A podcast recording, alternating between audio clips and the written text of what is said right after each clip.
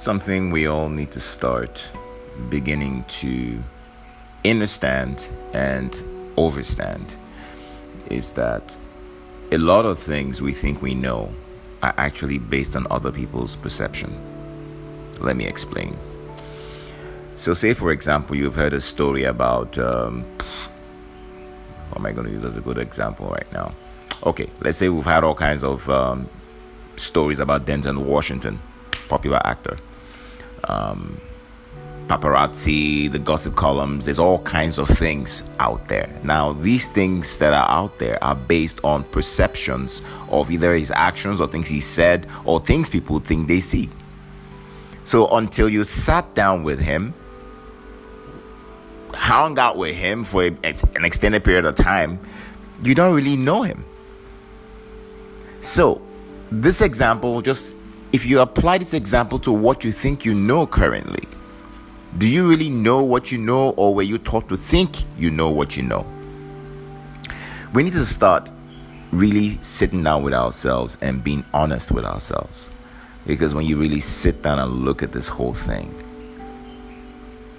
you can't how, how many people can point to things that they've actually came up with themselves as in a unique perspective, not the general perspective that that's the exoteric, the one that everybody was taught to think to see.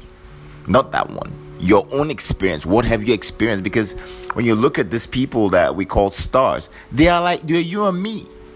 They are there because they believed in themselves. Yes, they went through periods of doubt, just like everybody is going through right now but they believed in themselves more than they doubted themselves. The problem with everybody else is they doubt themselves more than they believe in themselves. And the, the actions or the effects of those thinking is reflective in the action. Everything, and this is why it is always so easy to hide things from people and put it in plain sight. They never, they never think to look there. In fact, there's nothing to think. When you observe, you will see what there is to see. But people are busy thinking, worrying about thinking, thinking thoughts. Doesn't make sense. Essentially, people have put themselves in a prison. Self induced hypnosis. Living a life of delusion. That's all it is. And you can change that situation just by changing the way you think. Open your mind. Stop, stop preventing yourself from experiencing things you don't know anything about. How in the world would you know beyond what you know if you refuse to embrace what it is you do not know? How? I don't understand. Come on. The power is in you. You've always had it. The only reason you can't remember is aside from the fact that you came into this plane because look at the situation. All that is, which for contextual sake, we'll use God in this context. God decided to want to experience all that He is. And in order to do that, you have to incarnate and admire yourself because that is exactly what is happening. The eyes with which you look used to look at everything else, that is the same eyes that all that is is peering into itself understanding itself through our experiences, appreciating itself through the way we appreciate life. Now, understand this also, because all that is is represented in the positive and the negative, in the masculine and the feminine.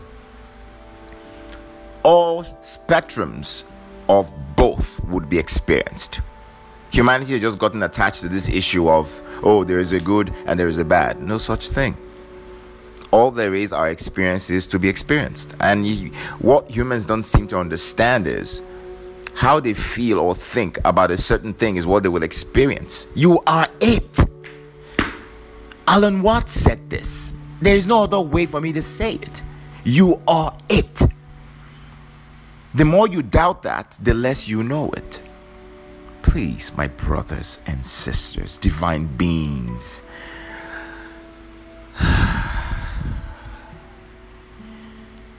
in love, I beseech thee, awaken.